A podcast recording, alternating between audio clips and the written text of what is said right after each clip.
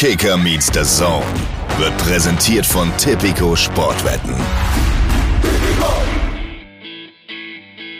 Kicker meets the Zone, der Fußball-Podcast mit Alex Schlüter und Benny Zander.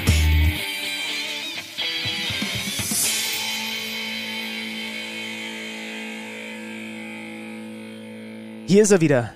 Der Podcast, der fast so gut klingt, wie die italienische Bank aussieht. Kicker meets the Zone. Mein Name ist Benny Zander. Ich grüße Alexander Schlüter. Guten Tag.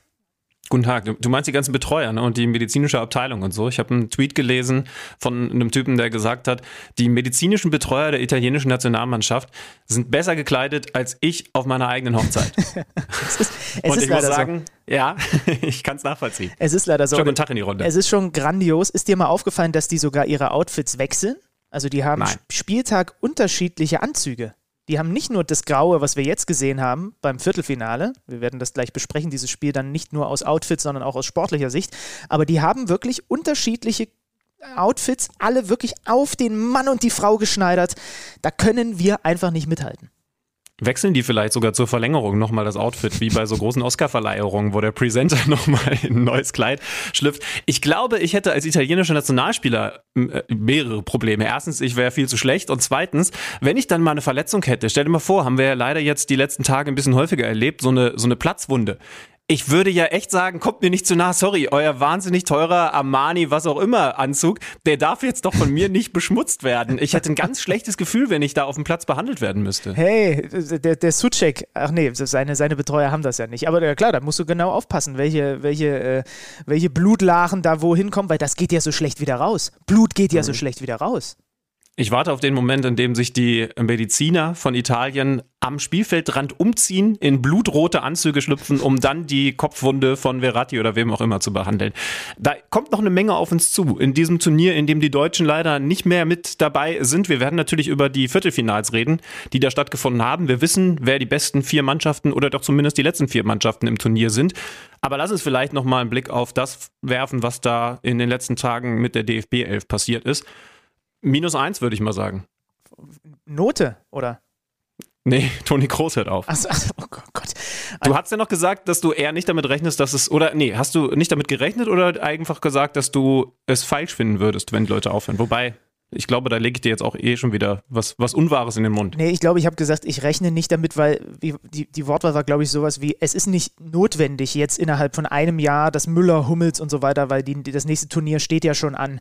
So, aber natürlich kann man ja den Leuten nicht in den Kopf reingucken. Und Toni Kroos hat ja ähm, dann das auch begründet und hat gesagt, das stand schon länger fest, äh, dass das dann 106. Länderspiel, das Aus bei der EM gegen England, sein letztes sein wird, hat im März 2010 sein Debüt gegeben und jetzt also elf Jahre später, fast elfeinhalb Jahre später, ist dann Feierabend für ihn im DFB-Team. Und ich, es war ganz interessant, das wird dir genauso gegangen sein, zu beobachten, wie darauf von welcher Seite reagiert wird, wie darüber berichtet wird. Das Wort Querpastoni ist einige Male gefallen und deswegen werfe ich den Ball zu dir rüber und frage dich, was wird der deutschen Fußballnationalmannschaft fehlen ohne Toni Kroos und stimmst du ein in den Tenor, dass das so easy angeblich aufzufangen sein wird, wie das mancher behauptet? Also es fehlt eine Führungspersönlichkeit. Da glaube ich tatsächlich wurde Toni Kroos in den letzten Jahren immer wieder unterschätzt. Das war die rechte Hand von Jogi Löw auf dem Feld. Dass der jetzt auch nicht immer perfekte Fußballspiele abgeliefert hat, das ist ja völlig klar. Aber das geht der DFB 11 erst einmal ab. Ich sage schon, dass er auf einer Position zu Hause war, Schrägstrich ist, denn im Verein spielt er hier noch weiter, die Deutschland natürlich qualitativ hoch besetzt hat. Also man kann da wieder einen Kimmich hinstellen. Wir haben ja viel darüber geredet, dass zum Beispiel ein Flo Neuhaus überhaupt gar nicht gespielt hat. Also das ist im Moment eine der besten Positionen, die es in Deutschland gibt im Fußballbereich und entsprechend ist das Ersetzen dieses absoluten Führungsspielers da vielleicht mit am leichtesten, aber es ist eben ein Toni Kroos, es ist ein Führungsspieler, den musst du dann trotzdem erst einmal ersetzt bekommen. Ich wollte nur noch einmal richtig stellen, dass man natürlich, und deswegen wollte ich dir das jetzt nicht falsch in den Mund legen, niemand sagen kann, die Entscheidung von ihm ist falsch oder richtig, weil es ist seine Entscheidung und wir stecken nicht mit drin. Und äh, entsprechend fand ich dann doch auch schon wieder schockierend, wie viele Leute sich zumindest in der Lage gefühlt haben, darüber zu urteilen. Mhm, ja, das ist ein guter Punkt. Und mir, mir kommt dann da noch mit rein in diesen, in diesen Topf, was du da schon reingeschmissen hast, dass der auch nicht fair bewertet wird von zumindest Teilen äh, in Deutschland. Und äh, das ist ja, also der spielt auf einer Position, da ist es schwer, den Wert eines Spielers, wenn man einfach nur ganz normal 90 Minuten ein Fußballspiel guckt, zu bemessen. Ne? Du weißt, was ich meine. Weil er natürlich, also ja, seine, gerade wenn er bei Real Madrid spielt und so, seine, seine Funktion ist halt auch, Querpässe zu spielen. Die spielt aber im Übrigen nicht nur. Und das, jeder, der das behauptet, das ist ja Quatsch. Ähm, er ist natürlich jetzt, also er spielt auf einer Position, wo wo es nicht so augenscheinlich ist, wenn er ein richtig gutes Spiel gemacht hat. Ich glaube, das ist, das ist, so, das ist so mein Grundgefühl. Und nicht umsonst spielt der Typ seit 2014 bei Real Madrid, seit sieben Jahren und ist dort in jedem Jahr unter jedem Trainer Stammspieler bei einer der weltbesten Mannschaften, die es gibt. Die sind ja nicht, also der hat die ja glaube ich zumindest, der hat ja jetzt kein, keine, keine Giftschublade, wo der gegen jeden Trainer was in der Hand hat, dass er den immer aufstellen muss. Nee, die stellen den auf, weil der unglaublich wichtig für diese Mannschaft ist und weil der sportlich herausragend ist und denen ganz, ganz viel gibt. Und das kommt mir in Deutschland zu kurz.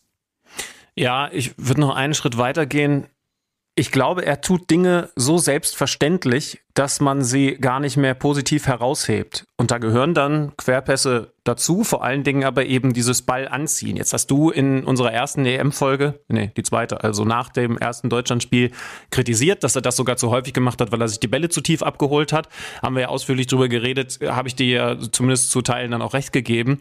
Aber was Toni Kroos einer Fußballmannschaft immer gibt, und das habe ich in Kombination mit Gündogan ja in der vergangenen Folge nochmal versucht zu erklären, er gibt dir eine Stabilität in der Zentrale. Du weißt, du kommst über Ballbesitzfußball und es ist unglaublich schwer für den Gegner, erst einmal an den Ball zu kommen. Und ich glaube, anders als vielleicht so Nationen wie Spanien, die sich dann teilweise auch zu sehr an eigenem Ballbesitz ergötzen, da können wir später noch drüber sprechen, ist das in Deutschland gar nicht mehr so als herausragend, als, als Aushängeschild angesehen. Vielleicht auch so als Lehre aus dem, was dann beim letzten Weltmeisterschaftsturnier passiert ist, als wir sehr viel Ballbesitz hatten, aber überhaupt gar nichts effektiv nach vorne gemacht haben. Das gab es jetzt ja mitunter auch wieder.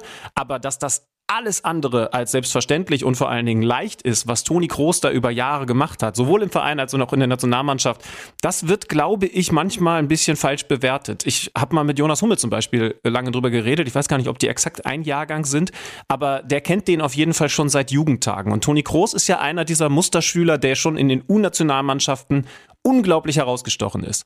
Und Jonas hat mal gesagt, sind ein Jahrgang. der Kerl, hm? Sind genau ein Jahrgang. Okay, deswegen, deswegen hat er ihn dann auch entsprechend häufig auf dem Platz erlebt.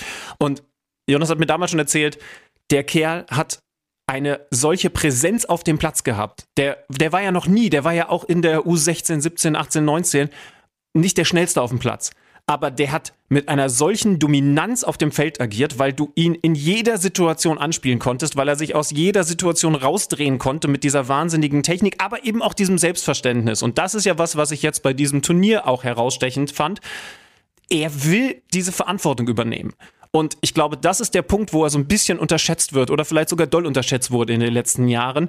Manchmal übernimmst du auch Verantwortung, indem du die Spielkontrolle für dein Team übernimmst. Und das machst du dann halt auch mal über lange Ballbesitzpassagen, den, den, den Gegner müde spielen, der dann immer wieder von rechts nach links verschiebt. Natürlich sieht es am Fernsehen dann manchmal nach, ach guck mal, jetzt spielt er wieder links und jetzt spielt er wieder rechts und es geht doch überhaupt nicht in Richtung Tor aus, dass die, sagen wir jetzt mal, äh, französische Mannschaft da richtig am Abhecheln ist, weil sie ständig verschieben müssen und dann vielleicht auch nicht umsonst in der 80. Minute noch ein, zwei Tore fallen.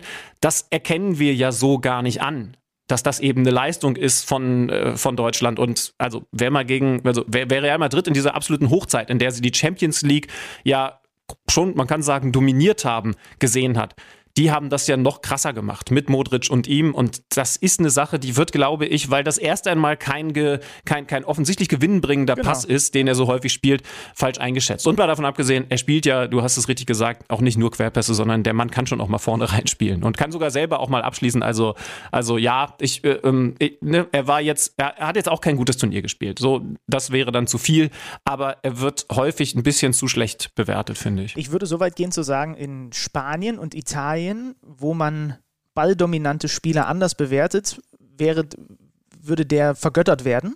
Und in Deutschland äh, definieren sich viele halt eher über Ja, wir, wir, wir, wir vergessen halt einen Gosens, ne? Ja, genau, ne? Solch, ja, solche, solche, solche physischen, solche mit Tempo, solche Spieler so, ne? Und wenn ich das hier gerade nochmal lese bei den Kollegen von Transfermarkt.de, der erste deutsche Spieler, der viermal die Champions League gewonnen hat, der erste deutsche Spieler, der den Wettbewerb mit zwei verschiedenen Teams gewonnen hat und so weiter.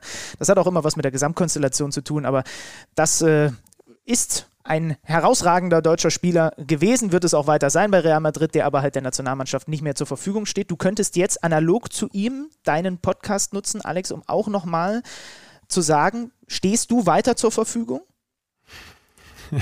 Ich, ich habe vor ungefähr 22 Jahren äh, erkannt, dass ich für keinerlei Pflichtspiele zur Verfügung stehen sollte. Und bei dieser Position, falls da nochmal jemand nachhorchen wollte, bleibe ich. Ja. Okay, gut. ich werde das in Zukunft nicht mehr wöchentlich bestätigen. Eine Sache ist mir noch wichtig, also wie gesagt, es ist manchmal erstaunlich, finde ich, wie viel wir uns als Bevölkerung zutrauen, bewerten zu können.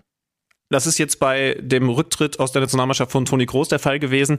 Das war, das habe ich in der vergangenen Folge gesagt, auch bei der nicht-Einwechslung von Jamal Musiala, beziehungsweise dem Fordern, dass er doch gefälligst spielen hätte sollen von äh, Jamal Musiala, ähm, deutlich herauszuhören. Da gab es auch noch mal einiges an Feedback von euch. Grundsätzlich immer Danke. Ne? Und ich meine, man, wir können ja absolut unterschiedlicher Meinung sein. Es gab Bestätigung, es gab aber eben auch weiterhin Leute, die gesagt haben, naja, aber äh, trotzdem, der hätte doch, also man hätte ja nichts zu verlieren gehabt, den da reinzuwerfen.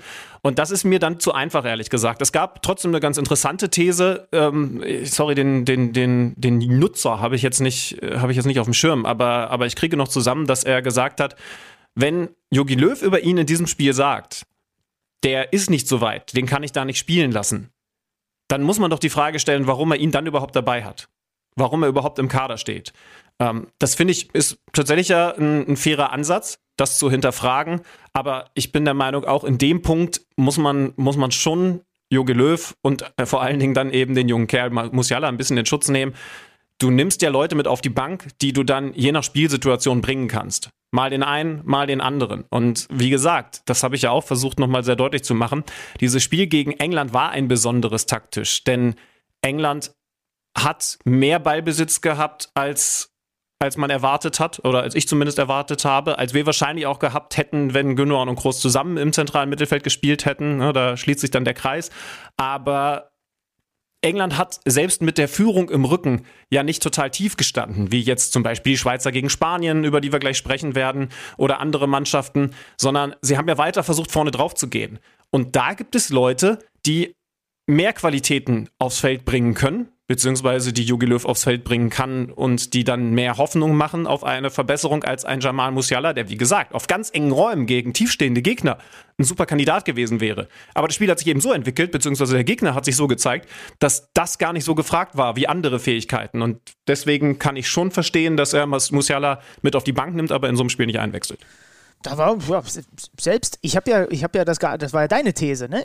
Da kam selbst, selbst bei mir kam einiges raus. Also da hat sich was aufgestaut. Wir merken, diese deutsche Nationalmannschaft, die beschäftigt die Leute. Ja, sie emotionalisiert und das wird sie auch in Zukunft weiterhin tun. Ja gut, ähm, komm, wir gehen mal Richtung, du hast es gerade schon angesprochen, erstes Viertelfinale. Es war ja ein erster Viertelfinaltag, der wirklich, also richtig, richtig toll war. Richtig toll. Ja, da kann ich jetzt schon mal den Hinweis darauf geben, dass wir später auch noch einen Kicker-Reporter hören werden, nämlich Oliver Birkner. Wir haben es nicht angekündigt. Vielleicht habt ihr das in der Folgenbeschreibung schon gelesen. Der wird uns noch ein paar mehr Eindrücke zu dem Gegner, der sich dann im zweiten Halbfinale durchgesetzt hat, von diesem Tag berichten, nämlich zu Italien. Aber genau, lass uns erstmal mit der früheren Partie anfangen. Also Schweiz gegen Spanien unterm Strich, da verraten wir nichts Neues, steht äh, im Elfmeterschießen ein 1 zu 3, weil bei den Schweizern tatsächlich nur Mario Gavranovic getroffen hat. Nach Verlängerung steht ein 1 zu 1. Es ging gar nicht gut los aus Schweizer Sicht.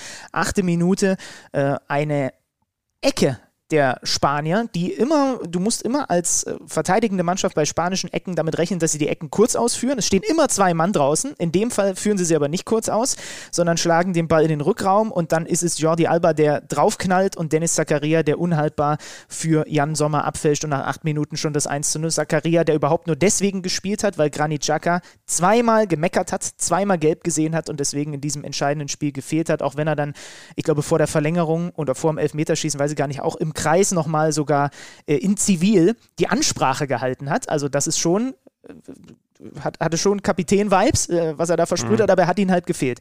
Und so geht es ganz früh äh, für Spanien mit 1 zu 0 in Führung durch dieses am Ende Eigentor von Dennis Zakaria.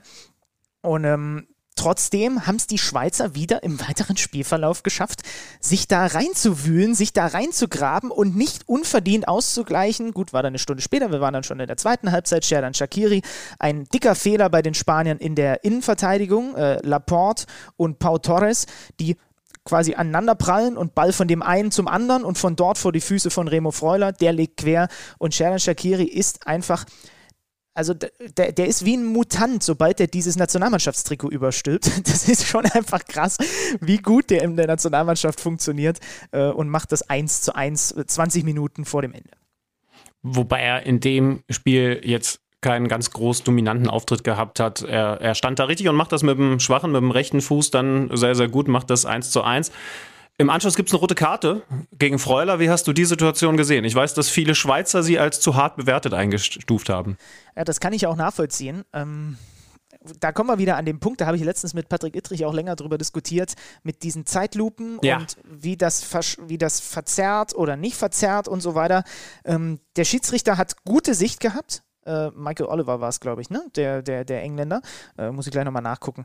Äh, und äh, ich bin, ich neige mittlerweile dazu, da kommen wir nachher beim Belgien-Spiel auch noch hin, wenn äh, wenn es um den Elfmeter geht dass der Schiedsrichter auf dem Feld im Zweifel Wirkung und so weiter besser einschätzen kann, als wir in allen Zeitlupen, die danach passieren. Ja, Michael Oliver war der Unparteiische. Ähm, Freuler kommt da reingerauscht, legt sich den Ball zu weit vor, kommt mit richtig viel Dynamik, kommt aber nicht von hinten, kommt von vorne so ganz leicht seitlich, erwischt dann Fuß, dann erwischt er viel Ball, aber dann raucht er auch nochmal in das, in, in, in das Standbein rein. Und deswegen gibt es Argumente pro rote Karte und Argumente geben äh, äh, pro, äh, gibt eine ganz dunkle gelbe Karte. Karte. So. Beide Seiten kann ich nachvollziehen, wenn ich die Bilder gesehen habe. Mein erster Impuls war zu hart. Ich bin immer noch, bin immer noch nicht abschließend zu einem Urteil gekommen. Ich glaube, es ist auf jeden Fall eine kannrote Karte. Das kann man schon so machen. Ja, deswegen wurde sie dann ja auch nicht korrigiert vom VAR. Ich habe vorhin nochmal die Highlights angeschaut, um, um nochmal so ein bisschen meine, meine Blicke und Gedanken aufzufrischen und muss sagen, dass ich da logischerweise erstmal wieder die Realgeschwindigkeit von der Szene gesehen habe und sofort gesagt habe, oh ja, stimmt, das war ein Rotfoul. Und, und deswegen, ich bin voll bei dir, ähm, ist es wichtig, das sagt der Patrick Ittrich auch immer, dass man erst einmal, selbst als VAR, nochmal die Szene in Realgeschwindigkeit anschaut und dann auf die Zeitlupen geht. Denn ja, genau. das kann tatsächlich eine unterschiedliche Wirkung haben. Also diese, diese Zeitlupenbilder, die können übrigens auch beides, ne? Also, also die können auch einen, einen Tritt auf den Knöchel ganz brutal aussehen lassen, weil er dann da gefühlt halt fünf Sekunden draufsteht wo er vielleicht in Realgeschwindigkeit nur mal kurz draufgesteppt ist und deswegen da nur hätte Geld für sehen können. Aber noch häufiger ist natürlich eine Situation, so wie sie jetzt war, zu bewerten, dass, dass in der Realgeschwindigkeit diese ganze Dynamik und entsprechend eben auch die Verletzungsgefahr für den Gegenspieler aus der Realgeschwindigkeit besser zu sehen ist als in der, in der Slow-Mo. Deswegen muss ich auch sagen, finde ich auf keinen Fall, dass es eine, eine falsche rote Karte gewesen ist. Ähm, ja, ich finde, äh, und, und, sorry, es, so, so ist es nun mal mit dem Regelwerk. Es gibt solche Situationen, in denen man sagen kann, wenn er es bei dunkelgelb belässt, mit ganz viel mahnenden Worten, dann beschweren sich zwar die Spanier, aber ich kann es verstehen. Und wenn er eine rote Karte gibt, weil er sagt, das ist einfach den Tick too much gewesen, dann beschweren sich natürlich die Schweizer, aber ich kann es trotzdem verstehen. Also ja, es, ja. Es, es gibt diese kannroten Karten und in dem Fall fand ich es entsprechend auf jeden Fall nicht falsch. Ja. Hat natürlich dazu geführt, dass die Schweizer mit einem Mann weniger dann wirklich gesagt haben, okay, Spanien angeblich habt ihr doch so gerne Ballbesitz, dann mal los. Übrigens, äh, ein Fakt noch zu Remo Freuler, den ich ganz interessant finde. Ich habe ja auch ein paar Spa äh, Schweizer Spiele kommentiert bei dieser EM. Nummer drei Balleroberer aller Top 5 Ligen in Europa nach Pierre-Emil Hörberg und Rodri dann kommt Remo Freuler. Äh, das sind die drei, die am, am meisten die Bälle gewinnen äh, für ihre Mannschaften, wenn man die Top 5 Ligen äh, zu Rate zieht. Fand ich einen ganz interessanten Fakt. Also ab der 77. die Schweiz in Unterzahl nach dieser roten Karte 22 zu 0 Torschüsse für Spanien, das Elfmeterschießen nicht mit eingerechnet. 22 zu 0 Torschüsse in der Verlängerung. Beide hatten ja schon im Achtelfinale äh, in die Verlängerung gehen müssen. Äh, zig Top-Chancen für die Spanier. Ne? Allein Gerard Moreno immer wieder Sommer oder einmal legt er das Ding aus fünf Metern am Tor vorbei. Der Mann, der so oft geknipst hat in dieser Saison für den FC Villarreal. Und dann geht es tatsächlich, weil die die Dinger da liegen lassen und Sommer über sich hinaus wächst und immer größer wird und immer größer wird. Und irgendwann war er 2,35 Meter da äh, zwischen den Pfosten, geht es dann ins Elfmeterschießen. Und da hat er auch wieder seinen Job erfüllt, nur leider die Kollegen nicht. Ja, und das anders als zuletzt gegen Frankreich, als die Schützen der Schweiz so gut aufgelegt waren. Dieses Mal, du hast es schon gesagt, war das Gegenteil der Fall. Äh, ja, also ich, ich muss echt sagen, dass das am Ende nicht anders zu bezeichnen ist als ein verdientes Weiterkommen der Spanier, so sehr die Schweizer auch wieder gearbeitet und geackert haben. Die rote Karte war natürlich entscheidend, aber wenn du alleine dieses Torschussverhältnis anschaust, dann, dann muss man schon sagen, die Schweizer können froh sein, sich überhaupt in dieses Elfmeterschießen gerettet zu haben und da ja, zeigen sie auf einmal dann eine gewisse Menschlichkeit und vergeben vom Punkt. Die Spanier haben jetzt auch nicht alles getroffen, aber gehen am Ende eben klar in diesem Elfmeterschießen durch und ziehen ins Halbfinale ein.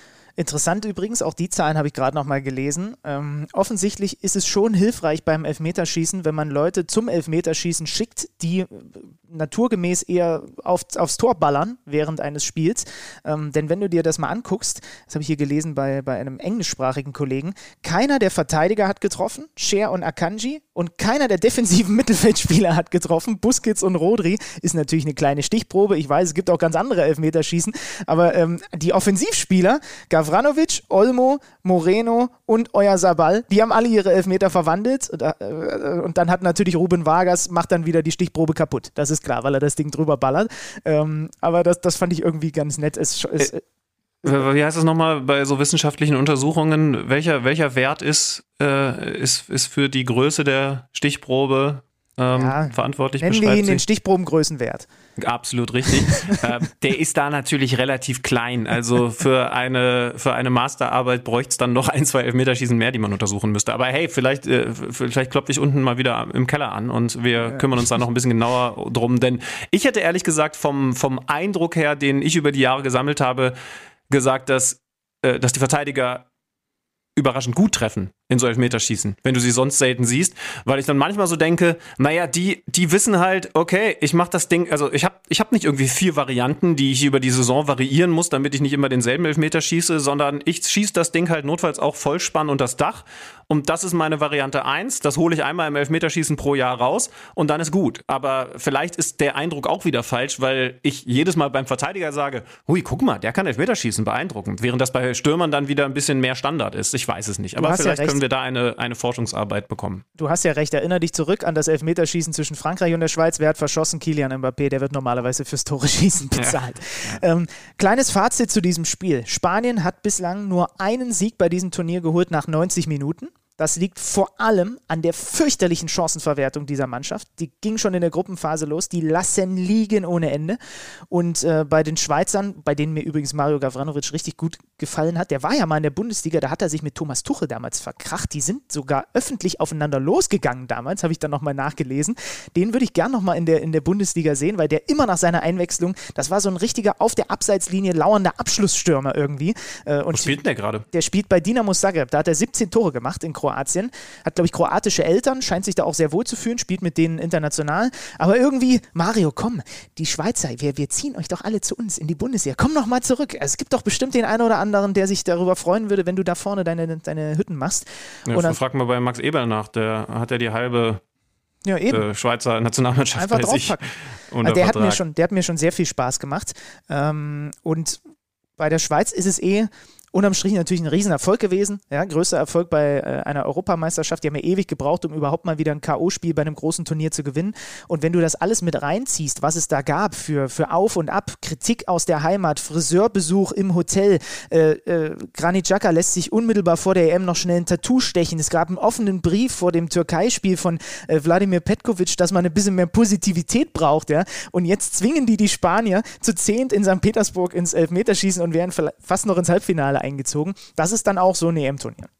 Ja, ich finde die Schweiz auf jeden Fall eine der positiven Geschichten. Ich meine, sie haben einen absoluten Top-Favoriten mit Frankreich rausgekegelt und hatten Spanien, auch wenn viel Glück dazu gehört hat, dann am Rande des Ausscheidens. Unterm Strich die Spanier im Halbfinale und wir wissen, da treffen sie in einem absoluten Top-Duell auf Italien. Für uns schon zu Turnierbeginn. Wir wollen uns nicht selber auf die Schulter klopfen, aber, ah, jetzt habt ihr das gehört, ein Außenseiter oder sogar Geheimtipp. Jetzt sind sie im Halbfinale nach einem absolut fantastischen Sieg gegen Belgien. Für mich bislang das beste Spiel des Turniers. Dieses Viertelfinale, das dann eben am Abend stattgefunden hat nach dem Schweiz-Spanien-Spiel. Die Italiener stehen im Halbfinale, sind für mich auch Favorit gegen die Spanier. Ähm, wir wollen gleich natürlich noch ein bisschen genauer schauen, wie dieses Spiel so abgelaufen ist, wie dieser Sieg zustande gekommen ist.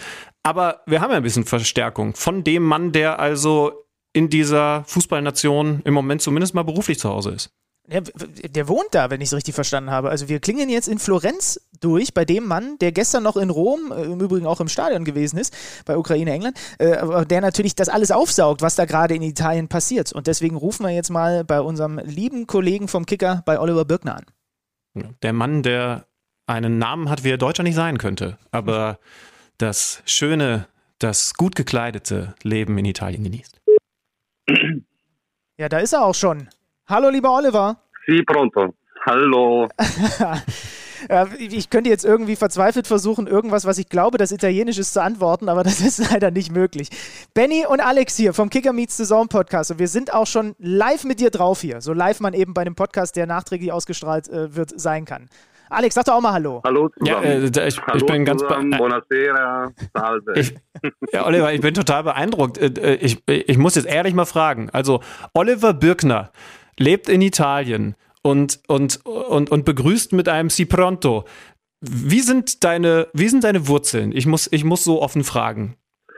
Also, äh, leider in Gelsenkirchen geboren, dann Bochum-Fan äh, geworden mit in jungen Jahren und dann hat es mich in der Studienzeit nach Italien getrieben, in den 90ern und habe mich dermaßen verliebt, dass ich dann zwar wieder zurück bin nach äh, Deutschland, und die erste Möglichkeit genutzt habe, wieder zurück äh, nach Italien zu gehen 2007 und seitdem äh, lebe ich hier mit Familie. Ach schön. Und in Florenz. Ja, ja, genau, das wollte ich gerade fragen. Und du wohnst also im, im, im schönen, ich war noch nie in Florenz, aber ich stelle es mir schön vor. Wie ist Florenz? Schön. Ja, also äh, unbeschreiben ein äh, Museum unter offenem Himmel, so kann man vielleicht oh, am besten beschreiben. Ja.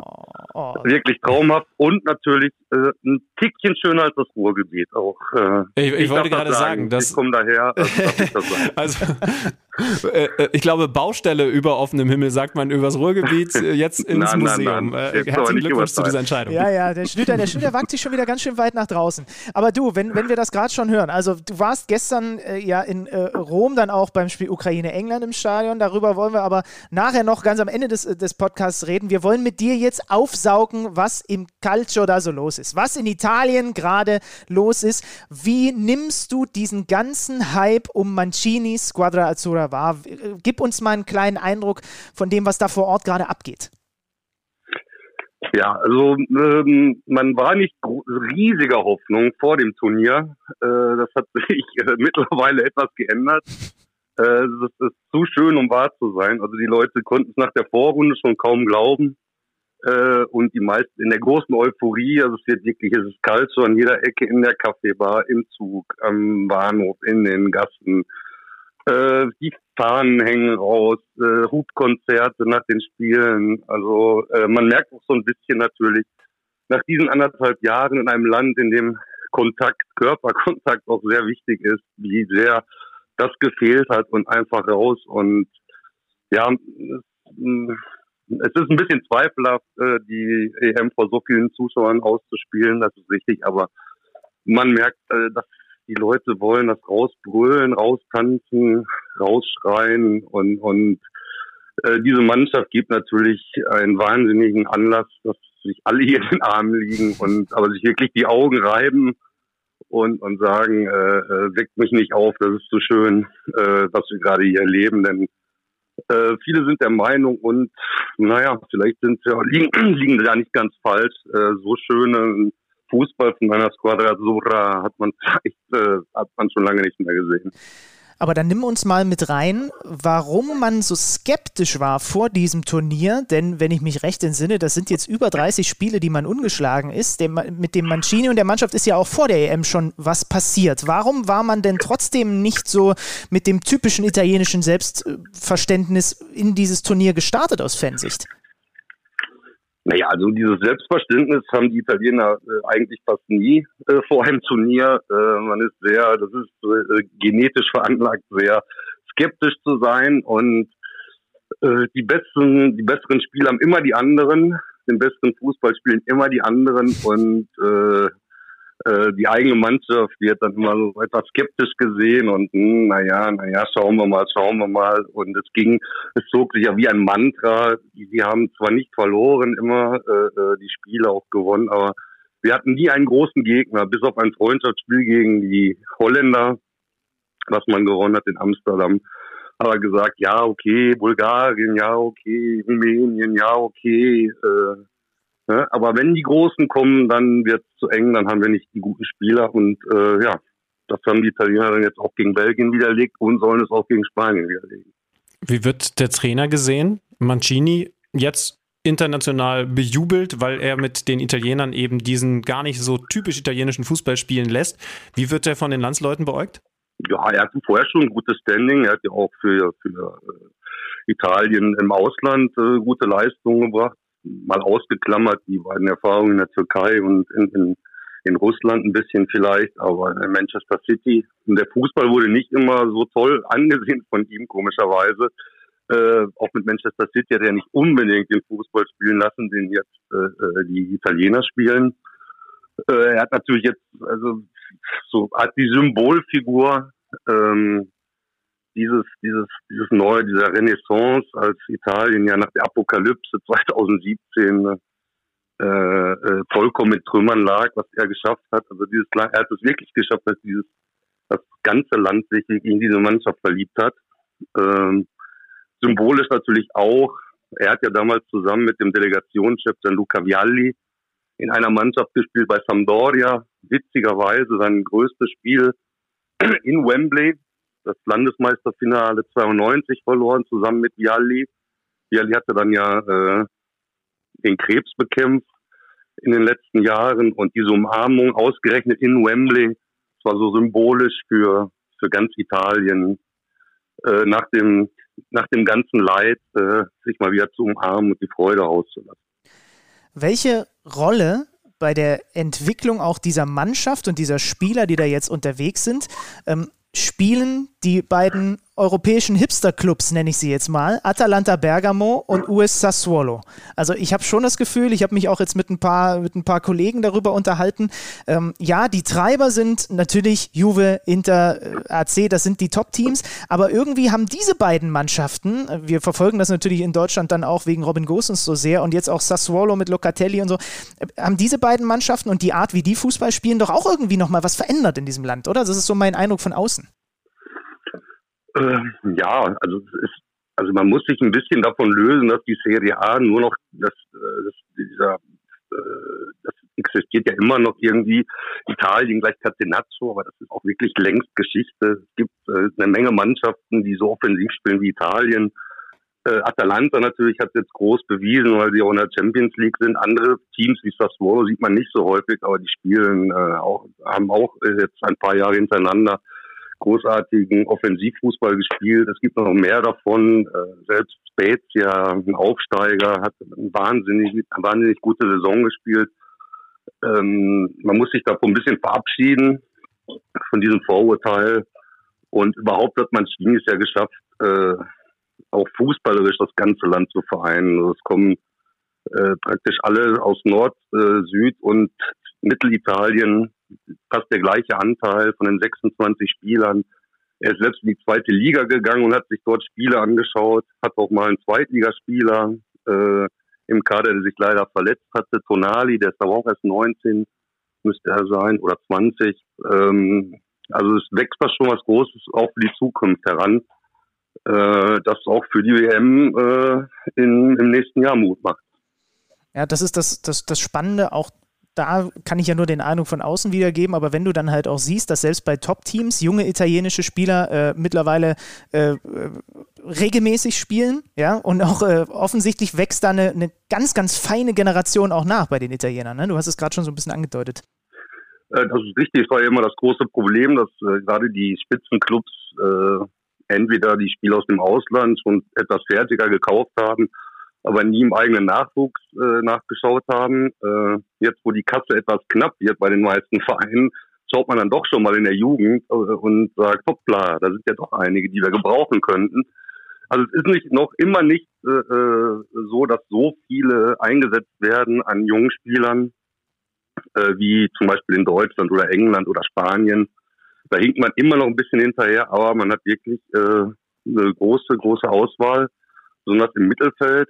Was, was allerdings fehlt, ganz komisch, äh, es gibt keinen wirklichen Stürmer. Aber das Problem kennen die Deutschen ja auch. ja, allerdings. Ich meine, ihr habt immer den, immerhin den Immobile, aber ähm, ja, äh, also von, von, von den jungen Leuten gucken wir in Deutschland jetzt auch ein bisschen genauer hin. Äh, du, du warst jetzt gestern auch im Stadion bei Ukraine, England in, in Rom. Wie sieht denn das eigentlich grundsätzlich im Stadion aus? Was gibt es für eine Auslastung? Was gibt es für eine äh, Verteilung der Plätze und was gibt es auch für Kontrollen? Denn das kriegen wir hier maximal aus der Allianz Arena mit. Benny war einmal da. Im Ausland habe ich ehrlich gesagt da bislang nur wenig Informationen. Also wie gesagt, ich war auch nur in Rom und äh, ganz komischerweise eine Stadt, die eigentlich äh, recht chaotisch ist, hat das super hinbekommen. Äh, da habe ich, da habe ich mich auch gewundert. Das hat alles äh, hervorragend geklappt. Ähm, Fremdwort, was es vorher in Italien nicht gab, äh, Shuttlebusse zum Stadion, die haben geklappt. Äh, wurden mit Polizeieskorte sogar äh, bis zum Stadion gebracht, diese Brennbusse ähm, wie das äh, der Einlass, es wurde gestern, äh, also nicht nur gestern, auch bei der in der Vorrunde äh, sehr streng die die Tests äh, kontrolliert oder die Impfung jetzt. Ähm, die Leute wurden gut verteilt. Es passen ja, ich glaube, knapp über 60.000 rein. Es wurden so 15, 16.000 reingelassen. Die konnten sich gut verteilen, auch wenn die meisten dann ja zusammenfanden, wenn sie die richtige Farbe hatten, gestern gelb oder weiß. Ähm, aber äh, das hat alles hervorragend funktioniert, ohne Hektik, ohne Stress. Ähm, ich glaube, das war noch ein, Rahmen, der akzeptabel war. Diese Auslastung von, ich glaube, 25 Prozent. Was jetzt natürlich demnächst in England stattfindet, ist ja der wirkliche Wahnsinn. Eine Qualität, die wir von den Italienern längst kannten, ist der Kleidungsgeschmack. Ist es eigentlich wirklich schon länger so, dass die selbst die medizinischen Betreuer mit diesen Designeranzügen da rumlaufen oder ist das ein neuer Trend selbst für die Italiener? Nee, also Armani muss schon sein. Der hat ja ausgestattet diesmal, äh, glaube ich. Ich bin nicht sehr modebewusst, also da müsste ich meine Frau fragen. Ja, aber nein, also es ist schon wichtig in Italien. Also gut aussehen, äh, das muss schon sein. Also äh, Fußball oder nicht, äh, oder der, das Eis holen am Sonntagnachmittag oder der kleine Stadtbummel. Also da legen die Italiener dann schon wirklich Wert drauf. Also gut aussehen, darunter geht's nicht. Ja, das macht doch dann deshalb auch den besonderen auch, Reiz aus, dass äh, man gewisse Dinge da wiederfindet. Ja, deshalb wird wahrscheinlich auch Yogi Löw dann nicht verpflichtet hier als Trainer. Oh, da, oh. da fliegt nochmal der Giftfall zum Ende. das, das lassen wir einfach mal so stehen und dann rufen wir dich wieder an, wenn er dann doch ankommt und es irgendwo gesichtet wird, wie er sich gerade den Designeranzug bei Armani maßschneidern oh, lässt. Ja, dann ja. geht die Gerüchteküche los. Oliver, erstmal lieben Dank für deine Eindrücke von vor Ort aus Italien. Bin gespannt, wie weit das mit der Squadra Azzurra, Azzurra noch läuft in diesem Turnier. Alles klar. Gerne und könnt immer wieder anrufen. Danke. Liebe Grüße. Ja, Tschüss. Okay. Ciao. Ciao, Porto Azzurri. Ciao. Ciao. Ja, dann lass uns noch ein bisschen tiefer reingehen in diese Partie, in diese tolle Partie zwischen Belgien und Italien. Mit dem besseren Ende für die Squadra Azzurra. Bist schon bei mir, dass das bislang das beste Spiel des Turniers gewesen ist oder hast du noch irgendwas drüber? Na, es gab ja einiges an, an spektakulärem und das das war, wenn man rein aufs Ergebnis guckt, war es ja gar nicht so spektakulär. Ne? 2 zu 1, drei Tore, alle zwischen der 31. und 45. Aber das war schon, also da bei diesem Spiel hingen die Trauben schon sehr hoch. So, und das, ja. also das, das hat immer was damit zu tun, wenn die Italiener dabei sind. Also das ist einfach so. Wenn die auf dem Feld stehen, dann gibt es so viele Dinge zu entdecken. Das ist ein bisschen wie in Hamburg im Miniaturwunderland, bei dir ums Eck. Überall ist irgendwas, auf das man achten kann. Egal, ob das Spinazzola auf der linken Seite ist, ob das im Zentrum Jorginho ist, was die Bonuccis und Chiellinis da hinten machen. Äh, Immobile liegt vorne, aber der macht auch noch andere Dinge. Der liegt ja nicht nur. Insigne. Also du hast überall irgendwas. Es ist fast für mich eine Reizüberflutung, die Italiener Fußball spielen zu sehen, muss ich fast sagen. Ja. Und, und du hast mit der belgischen Mannschaft ein Team gehabt, das dagegen hält mit unglaublicher individueller Klasse. Ja. Das wussten wir ja auch schon vor dem Turnier. Schon auch mit ein, zwei Schwachpunkten, vor allen Dingen in der Defensive. Auch das hatten wir vermutet und am Ende war das vielleicht auch genau der Unterschied. Also es ging ja schon hochqualitativ los und es ist halt einfach dann doch auch noch mal was anderes, wenn du zwei absolute Schwergewichte hast, die Bock haben, Fußball zu spielen. Also das war für mich schon ein Schwergewichtskampf, wo beide Boxer sagen, okay, jetzt ist hier nicht abtasten, sondern wir versuchen unsere Stärken, nämlich, keine Ahnung, rechter Haken und auf der anderen Seite linke gerade durchzubringen, wenn es geht. Und das Ganze hat Italien, wie das dann die absoluten Schwergewichtsweltmeister auch machen, mit der besseren Taktik gemacht, aber beide wollten halt. Und das finde ich war bei dem Spiel besonders. Und dass es dann keine acht Tore gibt, hat natürlich damit zu tun, dass vor allen Dingen die Italiener auch gut verteidigen können. Die Belgier haben das auch nicht grundsätzlich schlecht gemacht, aber haben natürlich so ein paar Lücken gelassen. Da kommen wir dann gleich noch ein bisschen genauer drauf zu sprechen. Ich, ich finde, es ist bei all den Heldengeschichten um die Schweiz und, und die anderen Nationen, Dänemark etc., so schön das ist, ist es dann eben doch nochmal was anderes, wenn zwei Schwergewichte so Bock haben, Fußball zu spielen. Ja, das stimmt schon. Äh, lass uns mal den Spielfilm bis zum italienischen 1-0 kurz wiedergeben, denn Italiener waren vermeintlich früh in Führung gegangen, äh, aber abseits äh, bei einem Freistoß, bei einer Flanke von der rechten Seite wird verlängert in Abseitsposition dann über die Linie gedrückt mit dem Bauch von Bonucci, womit auch sonst, äh, aber Treffer zurückgenommen und dann zweimal zittern aus italienischer Sicht, ne? jeweils mhm. Schnellangriff Belgien, De Bruyne und Lukaku und zweimal ein sehr guter Schlussmann, den die Italiener dann ja auch noch hinten drin haben mit Gigi Donnarumma, der da den Rückstand verhindert. Einer der beiden hätte bei der Qualität von De Bruyne und Lukaku auch drin sein können, aber noch ein bisschen höher in dem Moment halt das, was der Torhüter da macht und so verhindert er den Rückstand aus italienischer Sicht. Ja, der steht da jetzt gefühlt seit zehn Jahren zwischen den Pfosten und wird es wahrscheinlich auch die nächsten 20 Jahre noch haben. Es ist der legitime Nachfolger von Gigi Buffon. Hast du das gelesen? Äh, die beiden mit demselben Vornamen, Gianluigi, ja. in Italien gar nicht so verbreitet, wie man vielleicht denkt. Weil der Ausländer, der auf Italien schaut, erstmal sieht, naja klar, die Torhüter heißen ja alle so.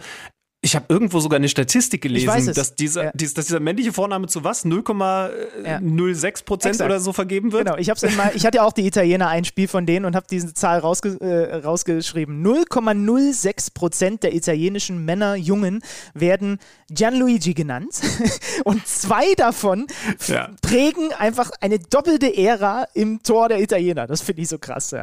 Also wenn du in Italien zur Welt kommst und an deinem Namensschildchen im Krankenhaus auf der Geburtsstation steht Gianluigi, dann legen die Ärzte direkt Torwarthandschuhe mit dazu. Das gehört einfach zum guten Ton. Ähm, ja, und die Ärzte übrigens sind top gekleidet, aber das wisst ihr. Ähm, also. äh, du hast es richtig gesagt, die, die Belgier lassen ein bisschen was aus, Situationen, in denen man auch ihre unglaubliche Wucht, ihre Dynamik erkennen kann. De Bruyne finde ich als, als Umschaltspieler fast noch ein bisschen unterschätzt, weil der ja nicht aussieht wie der Sprinter, aber was den so besonders macht seit vielen, vielen Jahren, ist die wahnsinnige Kontrolle im Sprint. Also auf dem mit dem Tempo, was wird er dann da so haben? Mit Ball so, so 33 km/h. Gibt es in, in, in der Fußballwelt bis auf Lionel Messi keinen, der, der dann noch so viel Kontrolle haben kann. Es gibt Leute, die sind noch ein bisschen schneller, aber dabei den Kopf so oben, oben, zu haben, dabei noch so viele richtige Entscheidungen zu treffen, noch solche Pässe aus diesem Tempo heraus spielen zu können, ist ein fast Alleinstellungsmerkmal von Kevin De Bruyne. Und mit Lukaku hast du einen, der bekannt dafür ist, was haben wir schon über den gesprochen, mit dem Rücken zum Tor unglaublich gut agieren zu können. So hat er ja auch bei dieser Europameisterschaft schon Tore gemacht. Aber der hat eben auch eine unglaubliche Wucht. Ne? Wenn du den in Umschaltsituationen kommen lässt, dann kann der auch so richtig in Fahrt kommen. Und das haben die Italiener eben ein, zwei Mal zu viel zugelassen in der Anfangsphase, zumindest wenn es um den eigenen nämlich nahezu perfekten Anspruch in der Defensive geht. Dann hat aber Italien wieder das Kommando übernommen. Und das hat mich dann schon auch wieder sehr, sehr beeindruckt. Du hast es völlig richtig gesagt. Es gibt so viele Dinge zu entdecken, wenn du Italien Fußball spielen siehst. Und ich will jetzt auch nicht zu hoch greifen, denn noch sind sie nicht Europameister. Aber wenn sie das weiter so spielen, trotz dieses einen, und das haben ja eigentlich alle Top-Mannschaften gehabt, Aussetzerspiels, bei den Italienern war es die Runde davor gegen Österreich, sind sie für mich der absolute Top-Favorit auf den Titel mittlerweile sie haben dann es immer besser geschafft, diesen, ich nenne es mal Pseudodruck der Belgier clever zu überspielen, weil sie natürlich auch Bonucci da hinten drin haben, was der teilweise für öffnende Pässe gespielt hat. Das ist echt fast schon frech. Aber man, da muss man auch dazu sagen, wir wissen mittlerweile, Kevin De Bruyne hat mehr als nur angeschlagen gespielt. Es gibt Gerüchte, dass er mit Bänderriss sogar gespielt hat. Hat er selber gesagt. Ja, ne? Äh, und vorne ähm, Lukaku, De Bruyne und Doku waren gegen diese Qualität, die die Italiener hinten im Aufbau haben und dann auch noch im Mittelfeld davor und wie die sich immer wieder in die Räume bewegt haben, Barella und Co., da waren sie dann nicht gut genug. Das muss man sagen. Das ist auch brutal schwer und das musst du erstmal, ne, du grinst schon, das muss man erstmal irgendwie unterbinden können, was die da hinten spielen. Aber da war, deswegen nenne ich es mal Pseudodruck, weil es gab schon auch Situationen, wo De Bruyne dann, wie gesagt, verletzt, äh, auch Lukaku, wo sie sich gegen den Ball dann mal eine Auszeit genommen haben und einfach mal stehen geblieben sind. Und das kannst du dir gegen die Italiener nicht erlauben. Und dann fällt das 1-0 äh, für die Italiener halt auch noch aus einem dicken, dicken Bock hinten bei den Belgiern. Vertongen, der versucht rauszuspielen, trotz Gegenpressing, trotz zwei Mann, die auf ihn zuhecheln. Äh, Immobile ist vorher bei einem Zweikampf im Strafraum gefault worden, da reden wir gleich noch drüber, aber erstmal die Italiener setzen nach, Gegenpressing am gegnerischen 16er, erobern den Ball, weil Vertongen einen Fehlpass genau in den Fuß spielt. Und dann sind drei Mann im 16er nach dem Pass von Verratti auf Barella an ihm dran, um ihn rum, aber keiner traut sich richtig hinzugehen, weil sie alle Angst vorm Elfmeter haben, ist meine Interpretation. Und dann wurschtelt er sich links-rechts-Kombination da rein und haut das Ding ins lange Eck zum 1-0 und plötzlich war Ciro auch wieder gesund. Ist nicht das schönste Tor der Europameisterschaft gewesen, aber qualitativ, ich glaube, eins der drei besten mindestens. Also angefangen bei diesem Gegenpressing und da sehen wir dann schon, das neue Italien, das sagt halt nicht, Ball verloren, jetzt aber alle schnell wieder hinter den Ball, sondern da schiebt ein Verratti vorne durch und holt sich das Ding so, was waren es, 23 Meter vorm gegnerischen Tor, spielt diesen Pass auf Barella, der vom italienischen Meister mit guter Form, also von Inter angereist ist und der dann in diesem ganz kurzen Raum mit, mit mit diesen, mit diesen Haken, wo dann quasi jeder auf den Boden gesetzte Schritt auch noch eine Ballberührung bedeutet und dadurch tatsächlich so gefährlich für die gegnerischen Füße ist, weil es eben im eigenen Strafraum stattfindet. Und da bin ich bei dir. Dann hast du permanent die große Sorge, wenn ich jetzt richtig hingehe, mit der Geschwindigkeit, wie er diese Ballkontakte hintereinander zelebriert, kann man halt auch ganz schnell in Tritt kommen. Und ja, so ein Elfmeter, den nehmen sich die Italiener dann auch, wenn die Chance da ist. Das hat ja Immobile ein paar Sekunden vorher schon versucht gehabt. Also der Abschluss dann Weltklasse und dann komme ich zu der These, die unser lieber Freund Bürger mir geschickt hat. Ich wusste gar nicht, äh, dass der ab und zu den Podcast hört, aber offensichtlich tut das, denn er oh, möchte hier gerne loswerden. Dieses Tor hätte nicht zählen dürfen. Was? Bürger sagt, liebe Grüße, dieses Tor hätte nicht zählen dürfen, weil Immobile wegen Schwalbe vorher gelb hätte sehen müssen. Und dann ist die Szene vorbei. Spiel war nicht unterbrochen. Das heißt also, Schiedsrichter hätte dann sagen müssen, der hat geschauspielert, gelb, Ballbesitz für Belgien. Aber Moment mal, ähm, also lieber Bürger, ne? ich liebe dich über alles, wir haben schon gemeinsam Urlaub miteinander verbracht, aber äh, der wurde doch schon getroffen, der Immobile. Also es ist doch nicht, dass es eine Schwalbe war. Es gab doch ein, es gab ja einen Kontakt, aus dem er einfach sehr viel gemacht hat und dann ist halt die Frage wieder, wie viel muss man da rausmachen und so weiter und so fort. Aber es gab doch auf jeden Fall eine Berührung, die im Zweifel sogar ein bisschen schmerzhaft sein kann und wo er dann halt einfach alles äh, Filippo Inzaghi mäßig versucht rauszupressen, was irgendwie nur geht. Aber eine Schwalbe war es, glaube ich, nicht. Es gibt im Regelwerk dazu zwei Sätze beziehungsweise zwei Formulierungen. Was muss weggepfiffen werden beziehungsweise mit Gelb geahndet werden? Eine Schwalbe, das steht da glaube ich sogar in Anführungszeichen im Regelwerk, aber eben auch das Vortäuschen einer Verletzung. Und in die Richtung wollte Bürger, mhm. den ich mhm. auch gefragt habe, wie man Blaubeeren optimal wäscht, aber da wollte er sich nicht so äußern. In die Richtung wollte Bürger gehen. Und das ist zumindest ein Punkt. Ihr habt es alle gesehen, das müssen wir euch jetzt nicht mehr schildern. Er liegt am Boden, nachdem er da mit einem hohen Bein, wollte er sogar einen Verrückzieher ansetzen, ich weiß gar nicht ganz genau, ähm, an den Ball kommen wollte. Er liegt im 16er, das Tor von Barella fällt und auf einmal ist er äh, wundergenesen und, und kommt mit zum Jubeln. Ist das dann als offensichtliches Vortäuschen einer Verletzung zu werten? Ich glaube, in die Richtung wollte Bürger. Ach, schwer. Also, ich finde es auch, ich find's auch Man kann es ja nicht ja. sagen, weil ich in dem Moment, also es gibt Situationen, äh, da, da passiert ein Zweikampf und da gibt es einen Treffer und der kann auch mal wehtun, aber ist halt kein freischusswürdiges Foul oder sonst was. Trotzdem kann man da Aua am Fuß haben. So, und da, ich stecke ja nicht in, in äh, Immobile drin. Natürlich sieht das maximal dumm aus, also weil die Kamera natürlich die ganze Zeit auf ihm ist und wie er da liegt und wie er sich krümmt und oh, Ball ist im Tor, dann gehe ich mal mit raus zum Jubeln. So. Wir brauchen das ja jetzt nicht, das hat ja ganz Internet Deutschland schon bis, ins, äh, bis, äh, bis zum Erbrechen diskutiert, wie furchtbar das alles ist. Äh, es, es, ist schwierig, da jetzt wirklich zu sagen, das hat ihm gar nicht wehgetan, äh, aber es sieht, es sieht schon maximal blöd aus aus Immobiles Sicht, das muss ich sagen. Aber ich habe jetzt keinen Bock hier in den Tenor mit einzustimmen, von wegen kreuz ich den, der hat da dermaßen geschauspielt, der darf nie wieder ein Fußballfeld betreten. Ja, das finde ich dann auch ein bisschen too much. Es ist eine Situation, bei der ein Tor fällt, deswegen wird dann nochmal ein bisschen mehr hingeschaut, aber es sind wirklich nicht nur die Italiener, die aus der ein oder anderen Situation versuchen, mehr draus zu machen. Und, und ganz ehrlich, so eine komplette Schwalbe, wo es keine Berührung gegeben hat, die trauen sich ja auch die Italiener definitiv nicht mehr, wenn, wenn sie das denn früher so getan haben sollten. Das sei jetzt mal dahingestellt. Denn dafür hast du ja jetzt ein VAR. Also es wird keine Elfmeter mehr geben, wo keine Berührung stattgefunden hat, ne? Und entsprechend äh, war auf jeden Fall dann ein Kontakt da, den konnte man ja auch sehen. Und die Frage ist dann eben, war der so schlimm, dass er sich da wälzen muss? Aber das jetzt zu beurteilen und zu sagen, nee, war er nicht, deswegen hier gelb und Spielunterbrechung, finde ich auch too much. Eine kleine Einschränkung, da springen wir mal kurz ans Ende des Spiels da war es schon nervig, was die Italiener gemacht haben. Weil, sagen wir mal, die letzten zehn Minuten war das nur noch Schauspielerei, Zeitspiel. Das war für mich der Punkt, ähm, der wieder dafür spricht, dass wir vielleicht doch nochmal drüber nachdenken sollten, über die Einführung der reinen Spielzeit. Also, dass bei Ball geht ins Aus oder Ball ruht, das Spiel stoppt, so wie wir es beim Basketball kennen. Ich habe mal ein bisschen gegoogelt dazu. Es gibt eine Studie von der UEFA zu den Champions League-Spielen von 2019. Im Schnitt ein Spiel 95 Minuten gedauert, 95 Minuten Spielzeit. Der Ball ruhte im Schnitt über 30 Minuten. Und das, ganz im Ernst, war diese Schlussphase bei Italien, Belgien, die war es erstens nicht würdig, diesem Spiel, was wir vorher gesehen haben. Ja, Diese das Nummer, hat mich auch enorm ja, geärgert. Das Ja. war richtig, richtig, richtig peinlich teilweise, aber es wird halt belohnt, weil du kriegst damit eine Minute von der Uhr und dann legt sich der Donnarumma dann nochmal auf den Ball und du wartest eigentlich nur noch drauf, dass er sich einmal so draufsetzt, wie uns das die Trainer früher immer gesagt haben, dass wir es mit dem Ball auf keinen Fall machen dürfen. Äh, Und ganz im Ernst, wenn ich diese Sachen sehe, es kamen auch ein paar Reaktionen in der Zeit oder, oder, oder, oder auf, auf, diese, auf diese Situationen bezogen.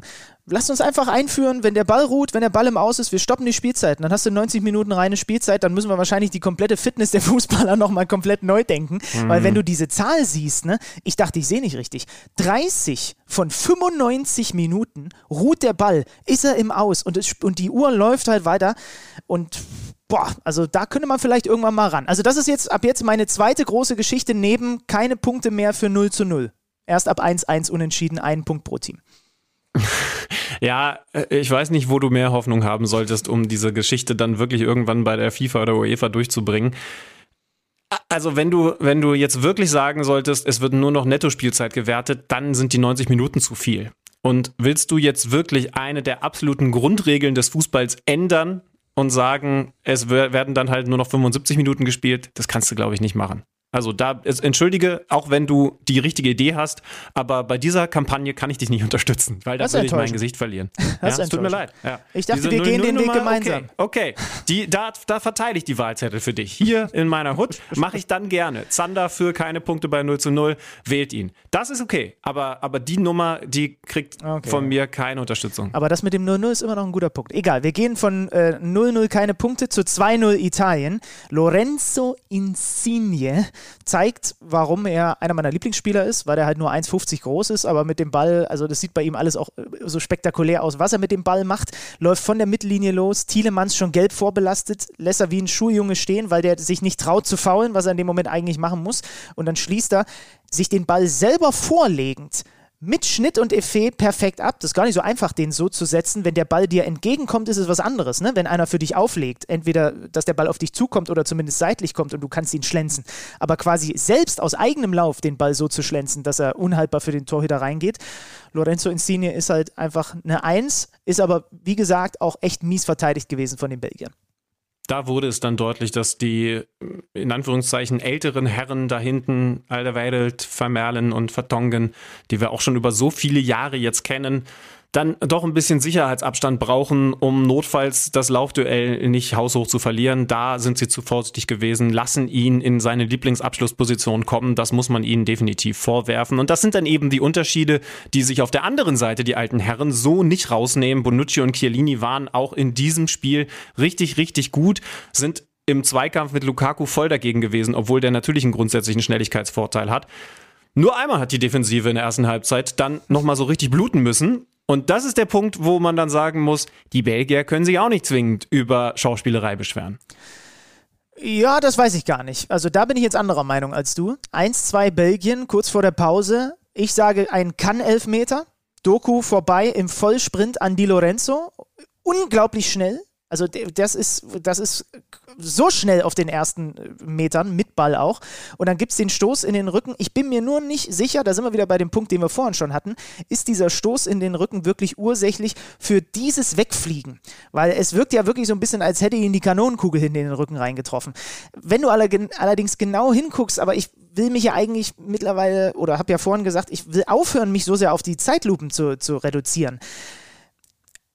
Erster Impuls von mir, Schiedsrichter stand auch da wieder nicht weit weg und ähm, wird im Zweifel die Auswirkungen des Stoßes besser beurteilen können als wir in jeder Zeitlupe. Dann guckst du auf die Zeitlupe rein, denkst dir im ersten Moment, Alter, wie weit fliegt der denn da weg? Also ganz im Ernst, da ist ja nun, der ist ja nun, der wiegt ja nun auch nicht nur 20 Kilo. Dann guckst du nochmal auf die Zeitlupe, siehst in dem Moment, als er vorbei ist und er will ihn ja so ein wenig umkurven, hat er für in dem Moment, wo der hin den Sturz in den Rücken, äh, den, den Stoß in den Rücken reinbekommt, hat er eine ganz komische Fußstellung. Ich weiß nicht, da, da, da kannst du nochmal drauf achten, wenn du dir das nochmal anguckst. Die Füße sehen irgendwie komisch aus. Das sieht so stolprig aus, dass ich mir sogar vorstellen kann, dass er dann deswegen bei dem Stoß in den Rücken zumindest wirklich echt aus dem Gleichgewicht kommt. Das weite Wegfliegen, glaube ich, dafür ist der Stoß zu wenig gewesen. Aber ich sage trotzdem, kann Elfmeter. Kein muss Elfmeter, aber kann man pfeifen. Ich sage zunächst einmal, dass ich nicht abschließend bewerten kann, wie sich Körper bei solchen Geschwindigkeiten verhalten, weil ich einfach nie eine solche Geschwindigkeit erlebt habe, zumindest ja, durch eigenen Fußbeinantrieb. Das ist so sicher wie die Tatsache, dass Benny ein Wortspiel bei einem guten Spieler namens Doku auf Twitter nicht liegen lassen kann. Aber ich Dafür finde, eine Sache muss man schon noch mit reinnehmen. Was passiert da auf der linken Seite? Er legt sich den Ball in Richtung Grundlinie und er sieht, dass er nicht mehr an den Ball kommt. Das ist Fakt. Und ich finde, das ist eine Sache, die doch zum Nachdenken anregt. Mhm. Denn das hast du häufiger. Der Kerl wäre nicht mehr das Zeigen Realbild wie Zeitlupen an den Ball gekommen, bevor der über die Grundauslinie gerollt ist. Und dann nimmt er diesen definitiv vorhandenen kleinen Schubser an. Und das ist der Grund, weshalb ich, und das glaube ich, haben die Italiener dann Schiedsrichter Slavko Vincic auch gesagt, warum er warum er eben dann doch zu sehr diesen Elfmeter schinden will, als zu sagen, huch, jetzt wurde ich hier gefault. Weil ja, es ist ein Kontakt da, er nimmt ihn sich an, so wie Immobile das auch auf der anderen Seite angenommen hat, mit anderem Ausgang, aber eben auch positiv in dem Fall für ihn aber er macht es, weil er sieht, dass er nicht mehr an den Ball kommt. So gut das gewesen ist von Doku und so schnell der Kerl unterwegs gewesen ist und so viel Spaß er dann auch in der zweiten Halbzeit noch gemacht hat.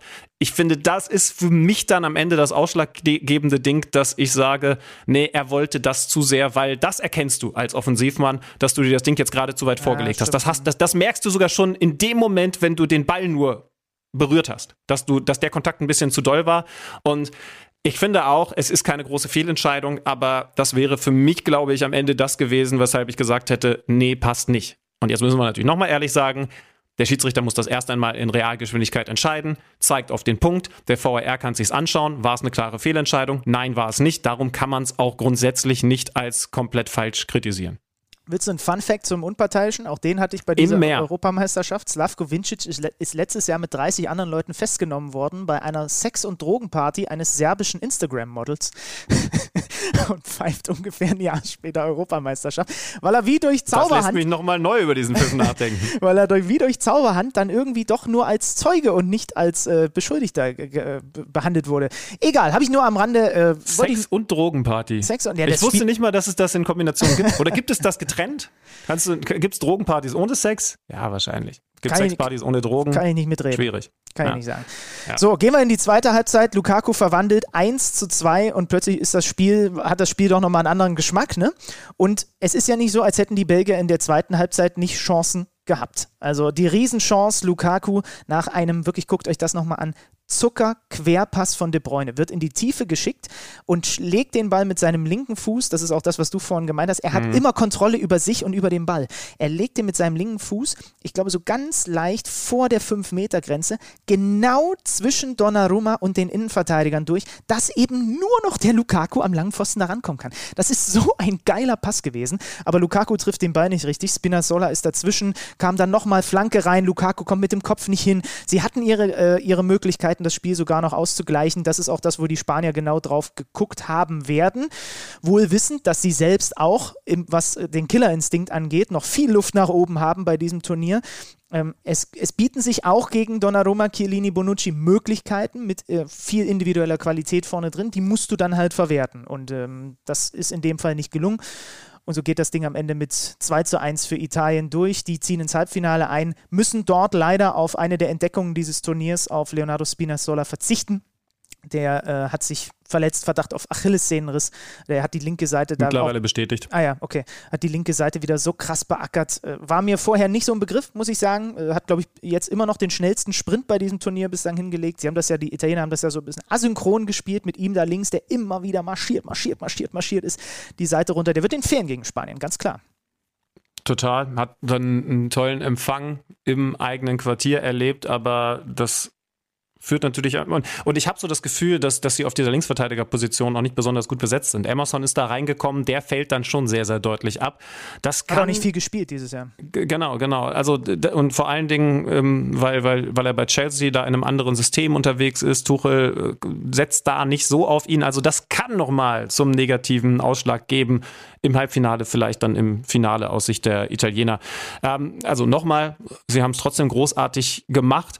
Ich bin übrigens dafür, dass wir in der letzten EM-Folge, wenn wir dann auf das Finale, wer auch immer dagegen wen spielen wird, zurückblicken und analysieren, dass wir da auch noch eine Elf des Turniers aufstellen. Und da kann ich dir jetzt schon sagen, gerne, ja. der Linksverteidiger ist bei mir gesetzt. Wir machen, wir machen dann beide eine Elf und gehen dann durch und müssen uns irgendwie einigen, wen wir da dann hinsetzen. Ja, ja, und das ist das Einzige, was ich jetzt schon verraten kann. Spinazzola, ich habe ihn so stark auch nicht auf dem Schirm gehabt. Der ist, der ist links für mich gesetzt, obwohl es da noch einen anderen gibt, der ähm, tags drauf, gestern nämlich, dann stimmt, wieder mal von sich reden machen sollte.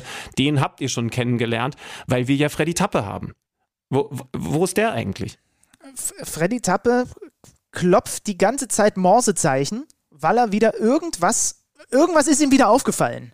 Also seine, seine, seine Rädchen, wo die Zahlen da reinkommen und seine, seine Spiralen und alles dreht sich und irgendwas ist wieder. Tappe, wir haben immer ausgemacht, du klopfst einfach. Du machst hier nicht was mit der Taschenlampe. Und wer hat dir die Taschenlampe gegeben? Wer? Ich?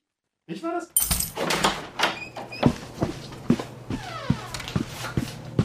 Neues aus dem Datenkeller. Präsentiert von Tipico Sportwetten. Mit 135 Toren erleben wir die bislang torreichste Europameisterschaft der Geschichte. Und auch der Torschnitt von 2,8 Toren pro Spiel ist der bislang höchste seit Einführung der Gruppenphasen bei der EM im Jahre 1980. Kein Zweifel also, diese Europameisterschaft ist eine EM der Offensive und das zeigt sich auch an den Halbfinalisten. Mit Spanien, Italien und Dänemark stehen drei Teams im Halbfinale, die pro Spiel nicht nur die meisten Tore erzielten, sondern auch die meisten Ballaktionen im gegnerischen Strafraum hatten und sich die meisten Torchancen erspielten. Die Ausnahme bildet im Halbfinale England. Besonders deutlich zeigt sich das unter anderem an den abgegebenen Torschüssen pro Partie. Während Italien die EM mit 20 Torschüssen pro Partie anführt, kommt England hier nur auf einen Wert von 7. Das ist der drittschlechteste Wert aller Teams bei dieser Europameisterschaft. Soll aber gar nicht heißen, dass England unverdient im Halbfinale steht, denn Gareth Southgate setzt auf einen anderen Spielansatz und auf ein extrem stabiles und kompaktes Team. Die Engländer ließen als einzige Mannschaft bei dieser EM noch kein Gegentor zu und erlaubten dem Gegner im Schnitt auch nur einen Expected Goals Wert von 0,6. Das ist Bestwert bei dieser EM. Der Kampf um die Europameisterschaft bleibt also weiterhin spannend und auch Tipico glaubt weiter an das Motto Defense wins Championships und gibt England mit einer 2,5er Quote die besten Chancen auf einen Titelgewinn. Neues aus dem Datenkeller. Präsentiert von Tipico Sportwetten. So, klopf dir mal den Dreck von der Schulter und geh mal auf das ein, was der Freddy da gerade gesagt hat. Ähm, also Italien, Spanien, Dänemark, die Offensiven, die, die, die über die Offensive ihre Spiele gewinnen. Die Engländer klingt ein bisschen komisch, weil sie 4-0 die Ukraine geschlagen haben, aber halt immer noch ohne Gegentor sind. Die, die dann doch irgendwie noch wahrscheinlicher sind, dass sie das Ding am Ende ziehen, weil sie so eine gute Defensive haben. Was fangen wir damit jetzt an? Ähm, wir sprechen jetzt gleich noch über Tschechien, Dänemark und Ukraine, England, wie es dazu gekommen ist, aber Dänemark und England sind durchmarschiert. Ist England aufgrund der Kompaktheit für dich egal wer dann auch im Finale, sollten sie sich durchsetzen, der Gegner ist der große Favorit. Nee, du hast Italien gesagt. Ja, ja. Du hast Italien gesagt. Also, ja, ja. also für mich ist von dem, was wir bis jetzt gesehen haben, ich weiß, ich lobe sie jetzt krass in den Himmel, aber Italien sehr klar Favorit, Favorit und, und, und dahinter habe ich dann England, ja, doch irgendwie auch Spanien. Ich finde immer noch die, das haben wir vorher vor dem Turnier schon gesagt, am schwierigsten einzuschätzende Top-Mannschaft. Und, und über die Dänen äh, können wir jetzt gleich reden. Ja, es, es sind ja tatsächlich interessante Zahlen, aber bei Italien ist eben das Besondere, das bleibt ja eine Mannschaft, die über eine unglaublich gute Defensive kommt. Ne? Wir haben ja über die Serie gesprochen, die sie hatten, bevor dann wer das erste Tor gegen sie erzielt hat. War es Österreich? Habe ich nicht mehr auf dem Schirm. Aber die kam ja über eine unglaublich kompakte Defensive mit 640 Spielen in Folge ohne Gegentor. Entsprechend muss man bei denen ja auch betonen, dass die hinten dicht stehen, gut stehen und vorne. Das ist für mich dann der, der Schlüssel, der eigentlich alle vier, nee, bei einer Mannschaft müssen wir Abstriche machen, aber darüber hast du schon geredet, drei Mannschaften ausmacht, nämlich eine gewisse Durchschlagskraft. Die hat Italien, die hat England, auch wenn sie ein bisschen Anlaufzeit gebraucht haben, und die hat vor allen Dingen Dänemark. Bei Spanien muss man eben sagen, die erspielen sich zumindest die Torchancen, aber man kann jetzt noch nicht davon reden, dass sie da so sehr effizient sind. Entsprechend haben sie aber auch noch Luft nach oben. Das macht für mich die Spanier dann so interessant. Aber mhm. lass uns über die Dänen reden, die es geschafft haben, sich gegen Tschechien durchzusetzen. Da hat euch der liebe Freddy ja Linksverteidiger Joachim Mähle in der vergangenen Folge schon vorgestellt. Das sollte wieder eine der prägenden Figuren werden in diesem Duell von zwei Überraschungsmannschaften. Aber in der fünften Minute war es erstmal ein Bundesligaspieler, der den Torreigen eröffnen sollte. Eine Ecke, die, die, ab wann kann man von einem Torreigen sprechen? Drei, finde ich, geht. Ja, es ist in Ordnung. Das war jetzt nur sehr öffentlich-rechtlich, was du gerade gemacht hast. Wir kommen im Übrigen vielleicht fein raus aus der Nummer. Joachim Mähle ist eigentlich Rechtsverteidiger, ne? Bei Atalanta. Wenn wir, bei uns, wenn wir unsere Elf aufstellen, können wir ihn einfach auf die andere Seite stellen und nichts passiert. Hm, stimmt. Unsere ja. Elf des Turniers. Ja, wir, wir sprechen da dann, wann, wann zeichnen wir auf? Sonntag oder Montag dann nach dem Finale nochmal ein bisschen genau, genauer ja. drüber. Äh, Eckball für Dänemark in der fünften Minute und dann passiert was ganz Interessantes. Ist eins meiner Lieblingstore bei dieser Europameisterschaft. Hast du geschaut, was die Dänen da in der Mitte gemacht haben? Vor allen Dingen in Persona Delaney und Westergaard. Ich habe gesehen, wie äh, Simon Kier Delaney quasi freiblockt. Nee, so ein richtiges Freiblocken ist es gar nicht gewesen, sondern es ist wenn man so will, ein angetäuschtes Freiblocken von Delaney für Westergaard gewesen. Die stehen beide oh, ungefähr, okay. ungefähr 11, 12 Meter vorm Tor, haben jeweils einen Gegenspieler in der Manndeckung der Tschechen. Und dann steht Delaney so vor Westergaard, vor dem besten Kopfballspieler der Dänen, auf den du natürlich als verteidigende Mannschaft auch schaust, wo du den besten Kopfballspieler eigentlich draufstellst. Und der stellt sich so davor, dass man wirklich in der Ausgangssituation erstmal erwarten muss, dass Delaney den Weg frei blockt, damit Westergaard auf den kurzen Pfosten laufen kann und da zum Kopfball kommt. Was aber passiert ist, dass er gar nicht so richtig blockt, Westergaard trotzdem auf den kurzen Pfosten läuft und beide tschechischen Gegenspieler, die da 11, 12 Meter vor dem Tor bei den beiden Dänen gestanden haben, mit Westergaard mitgehen. Und der Ball kommt auf den langen Pfosten beziehungsweise in den Rückraum, wo Delaney, ohne dass er sich eigentlich bewegen muss, als mhm. vorheriger, in Anführungszeichen, Fake-Blocksteller dann einköpfen kann, macht das auch sehr, sehr gut, musste aus der Distanz dann auch erstmal so platziert und hart köpfen. Das ist das 1 zu 0. Das ist eine Situation, die es im Basketball relativ häufig gibt. Jeder, der, der mal vielleicht auf dem Platz gestanden hat und weiß, wie so Pick and Roll funktioniert. Daher haben ja die Mannschaften sich überhaupt dieses Blockstellen bei Standardsituationen abgeguckt. Mit welchem Trainer haben wir denn mal darüber geredet, dass, das beim Basketball ähnlich ist? Ich weiß es gar nicht mehr so genau. Was Alex Zorniger? Oder so? Kann, äh, kann, kann gut sein. Ne? Also der, der, der Mann, der nicht den Ball hat, stellt seinem Mitspieler, der den Ball hat, insofern einen Block, dass er sich neben den Gegenspieler stellt, so dass dann eben vorbeigelaufen werden kann. Wie kannst du das verteidigen? Du kannst versuchen, du solltest immer versuchen, als derjenige, der äh, da eben frei geblockt wird, irgendwie irgendwie noch rumzukommen um den blockenden Spieler, um an, an dem eigentlichen Gegenspieler dran zu bleiben. Das gelingt natürlich nicht immer, wenn dieser Block sehr gut gestellt ist. Du hast aber ja auch noch einen zweiten, nämlich den Gegenspieler von demjenigen, der da den Block stellt. Und der kann ja auch aushelfen. Das genau war das, was die Tschechen gemacht haben. Sie haben gedacht, okay, der Delaney, der blockt jetzt den Weg frei. Oh nein, der Gegenspieler von Westergaard kommt nicht mehr hinterher. Dann muss ich da jetzt mit aushelfen. Der Gegenspieler von Westergaard kam aber hinterher, weil Delaney den Block gar nicht so sauber gestellt hat. Beide gehen an den kurzen Pfosten. Delaney wartet im Rückraum und sagt Danke und macht das 1 zu 0 eins meiner Lieblingstore, weil es irgendwie so clever gelöst ist, was die Dänen da gemacht haben und ja auch zu der ganzen Geschichte von Dänemark bei dieser Europameisterschaft passt. Muss ich mir nochmal genauer angucken. Äh, es sah ja erst so aus, dass es gar keine Ecke hätte geben dürfen, aber jetzt habe ich ein Twitter-Video gesehen, dass doch ein Tscheche wohl ganz knapp da irgendwie dran ge gewesen ist. Also vielleicht ist es auch ein Fake, wer weiß es schon so genau. Auf jeden Fall äh, umstrittene Ecke, die dann zum 1-0 für die Dänen führt. Ganz kurz noch, ist natürlich trotzdem dann kein, kein Riesenskandal, ne? weil das hast du immer im Spiel. Gab übrigens in der zweiten Halbzeit auch noch eine Ecke äh, eine vermeintliche Ecke, die dann aber nicht für die Dänen gegeben wurde. Äh, da gab es einen Abschluss für, für die Tschechen. So, und mhm. was können die Dänen dafür, dass sie aus dieser vermeintlichen Fehlentscheidung dann ein Tor machen? Ne? Es ist keine Riesenfehlentscheidung. Es ist, auch, es ist auch übrigens keine Situation, bei der der VAR eingreifen kann. Also ärgerlich ja, aber Skandal nicht. Du bist doch parteiisch. Das zweite Tor, super schön aus dem Spiel raus. Westergaard in die Tiefe. Unser lieber Freund Mähle mit der schönsten Flanke, die ich seit langem gesehen habe. Eine Außenrissflanke von der linken Seite mit dem rechten. Da sieht man, dass er eigentlich Rechtsfuß mhm. ist und Rechtsverteidiger ist. Und der flankt den und schnibbelt den. Und ich bin ja auch ich bin ja ein Riesenfreund des Außenrisses. Auch in meinem bescheidenen Fußballspiel spielt der Außenriss eine große Rolle, weil äh, er halt praktisch ist, wenn man einen überschaubaren linken Fuß hat. Ja, der, der, Außenriss ist der, äh, der Außenriss ist der ist, ist, ist die Technik des faulen Mannes. Genau, und, ja. und da sind wir bei mir. Ja. So, und der, der, nie mit, der, der nie den schwachen Fuß trainiert hat. Und wenn du so einigermaßen einen okayen rechten Fuß hast, dann kannst du das halt so machen. Und Mähler hat nicht nur einen okayen rechten Fuß, sondern einen richtig feinen und flankt den aus dem Lauf mit dem Außenriss äh, genau auf Dolberg, der für Pausen ja wieder von Beginn an äh, spielen durfte, obwohl Pausen eigentlich zumindest wieder am Kader war, fit ist, dann auch reingekommen ist. Und zack, 2-0 äh, für die Dänen und dieses Märchen läuft tatsächlich weiter. Ist dir auch aufgefallen, dass es, es ist wieder typisch Internet Deutschland, dass jetzt äh, schon wieder Leute anfangen, diesen Dänemark-Hype schlecht zu reden und den Leuten nicht gönnen, dass sie sich mit den Dänen freuen? Es ist so herrlich. Das ist das Internet. Ja, das kann ja, jetzt ist aber auch mal gut, dass man, äh, dass man das gut findet. Also jetzt, jetzt muss es schon wieder um, jetzt muss schon wieder umschlagen. Jetzt müssen alle schon wieder sagen, dass sie was gegen den Hype haben, um ja auf jeden Fall eine Kontraposition einzunehmen. Geht alle mal an die frische Luft. 2-0 Dänemark. Trotzdem, die Tschechen in der zweiten Halbzeit nochmal verkürzt auf 1 zu 2. Ein typisches Patrick Schick-Tor.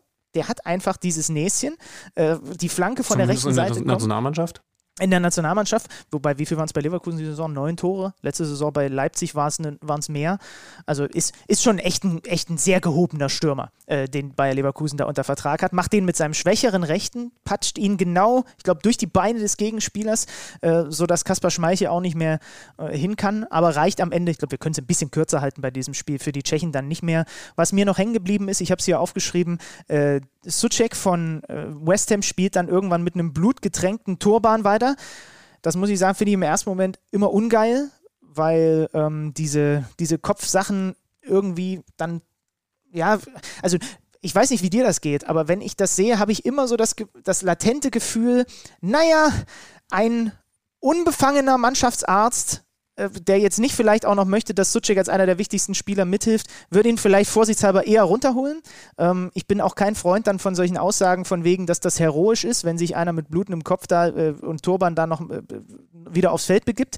Das ist einfach gefährlich. So, aber das äh, ja, hat sich bei mir so durchge durchgesetzt über die letzten Monate. Das haben wir, glaube ich, auch hier im Podcast schon mal gesprochen, dass so diese Kopf, Kopf Treffer, diese Kopfverletzungen, äh, ja, zu, mit zu sanften Handschuhen bislang im Profifußball angefasst werden. Im wahrsten Sinne. Ich, ich würde da schon jetzt nochmal Unterschiede machen, ohne dass ich jetzt weiter ins Medizinische einsteigen will. Aber es ist natürlich was anderes, wenn du da eine, eine, eine vom Stollen, äh, man konnte das in der Zeitlupe ganz gut sehen, hervorgerufene ja, Platzwunde, Platzwunde bekommst, weil er, weil er so rüberwischt ähm, im Vergleich zu einem harten Zusammenprall von zwei Köpfen oder so. Ne? Da ist dann nochmal eine ganz andere Gehirnerschütterungsgefahr ja, das, etc. Das da hast du recht. Und trotzdem hat es mich auch gewundert, dass der Schiedsrichter da nicht einmal gesagt hat, äh, sorry, das ist, äh, es blutet weiter, äh, du, der, der Turban ist nicht dicht, du musst nochmal raus, dann müssen sie nachbessern. Also dann, ja. Äh, dann ist es halt leider so. Dann müssen sie da nochmal nach, äh, dann muss da halt nochmal eine, eine, eine zweite Runde drüber wird nicht schöner, aber. Drüber Turban. Genau. Der, die Trend, der Trend geht zum doppelten Turban.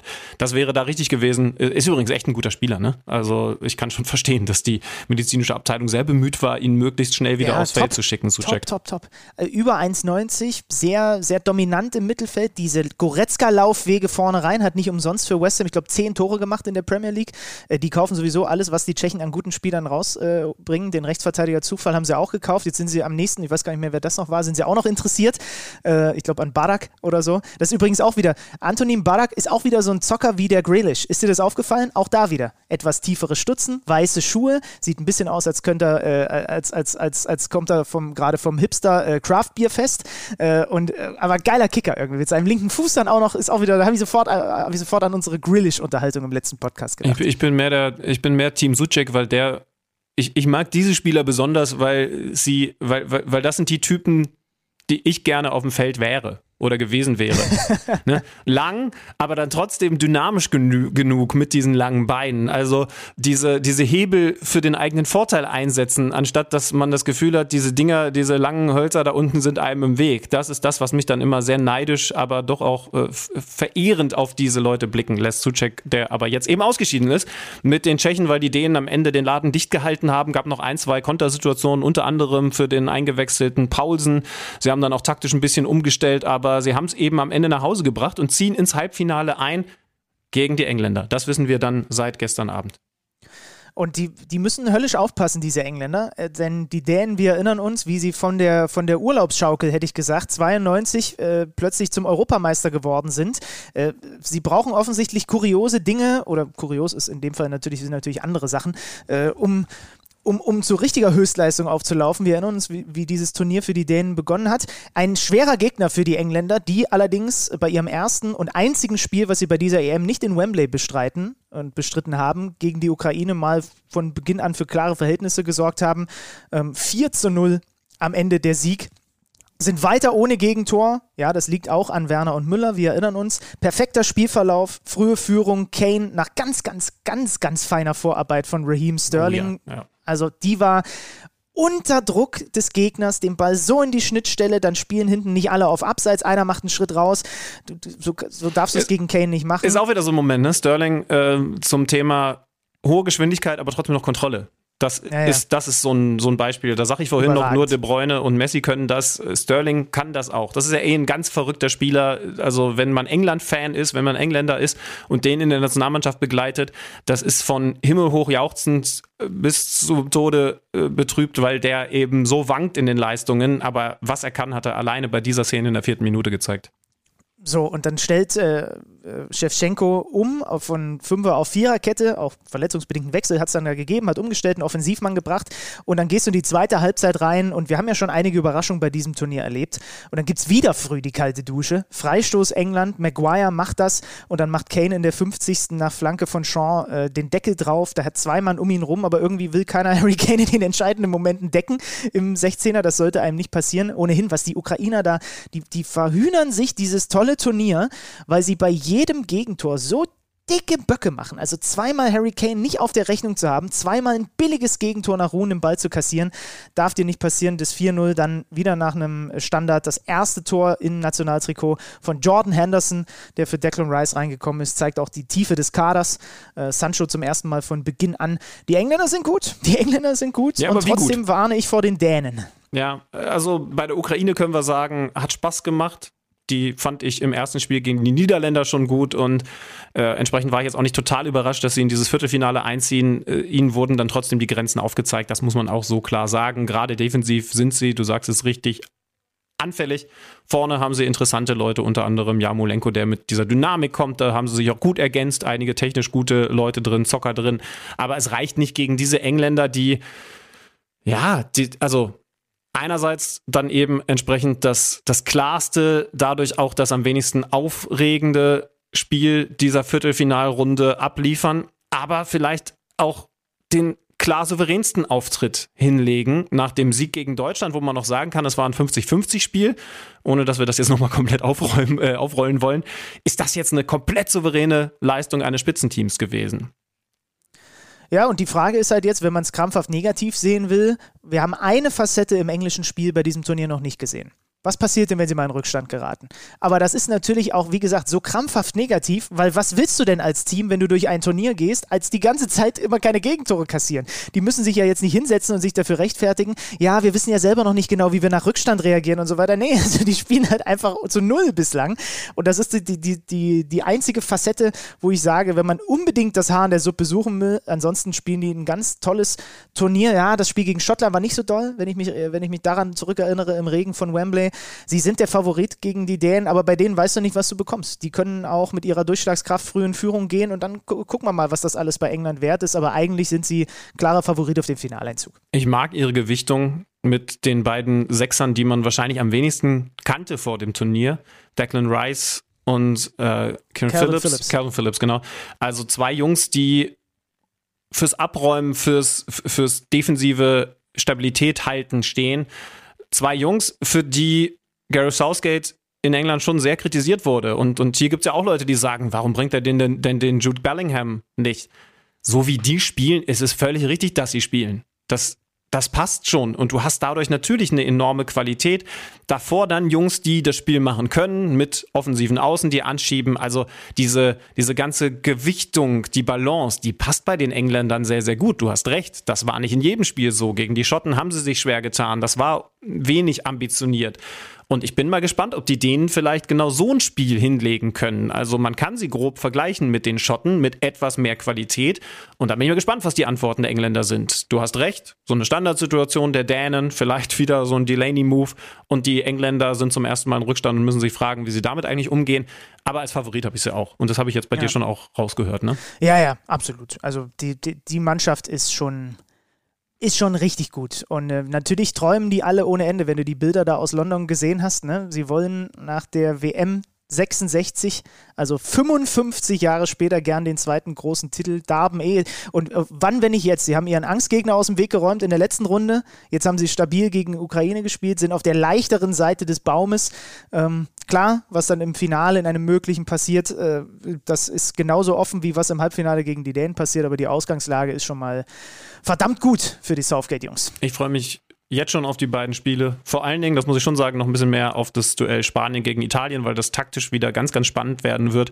Ich bin sehr gespannt, wie Spinazzolas Ausfall aufgefangen werden kann von den Italienern. Und wie gesagt, für mich Spanien weiterhin die Wundertüte, denn ja klar, sind sie die Mannschaft mit den vielen Querpässen und der Balldominanz, aber sie haben sich ja Torchancen erspielt. Und wenn sie die jetzt dann tatsächlich mal in Tore ummünzen können, dann ist da noch so viel Luft nach oben, dass auch die Italiener wackeln können. Also da bin ich sehr, sehr gespannt. Meine ja, ja. Favoriten sind klar Italien in dem einen und England in dem anderen Halbfinale. Ja, ich habe das große Glück, dass ich bei uns bei Magenta TV das Taktikfeed zu Italien, Spanien kommentieren darf mit Manuel oh ja, Baum zusammen. Das wird, das wird ein Fest. Ähm, ich möchte, äh, wir können an dieser Stelle, ich habe noch ein, zwei Punkte, bevor wir dann gleich Feierabend machen, hier auf der Agenda. Zum einen können wir darauf hinweisen, Schötenmann, dass wir in der Folge, die am Donnerstag rauskommen wird, irgendwann im Laufe des Donnerstags nach den beiden Halbfinals, mal wieder einen Gast haben werden. Und zwar einen Gewinner. seit einigen Wochen hochdekorierten Gast. Niklas Dorsch, unser U21-Europameister, ähm, wird mit uns sprechen. Gibt auch gerade so ein paar Wechselgerüchte und so weiter, weil er ja echt ein tolle, tolles Turnier gespielt hat mit den Jungs von Stefan Kunz. Und ähm, weil wir doch in der letzten Folge dann auch so ein bisschen Hoffnung machen wollten ne, auf die deutsche Zukunft in der Nationalmannschaft und so, das ist einer, der, der klopft dann auch irgendwann demnächst mal an. Ja, das ist der zukünftige Groß. Also das, mit, mit, der Schlagzeile gehe ich erstmal rein ins Gespräch und dann gucken Ui. wir mal, ob er das bestätigen kann. also nicht schlecht. Also Niklas Dorsch dann in der Folge, in der wir auch die beiden Halbfinals besprechen werden. Dann wollte ich mir von dir noch schnell eine ganz schnelle Meinung abholen. Die UEFA schafft die Auswärtstorregel ab. Was sagst du dazu? Hat, hat mich überrascht, dass sie das so konsequent durchziehen. Das wird zu noch mehr Verlängerungen und Elfmeterschießen führen. Mhm.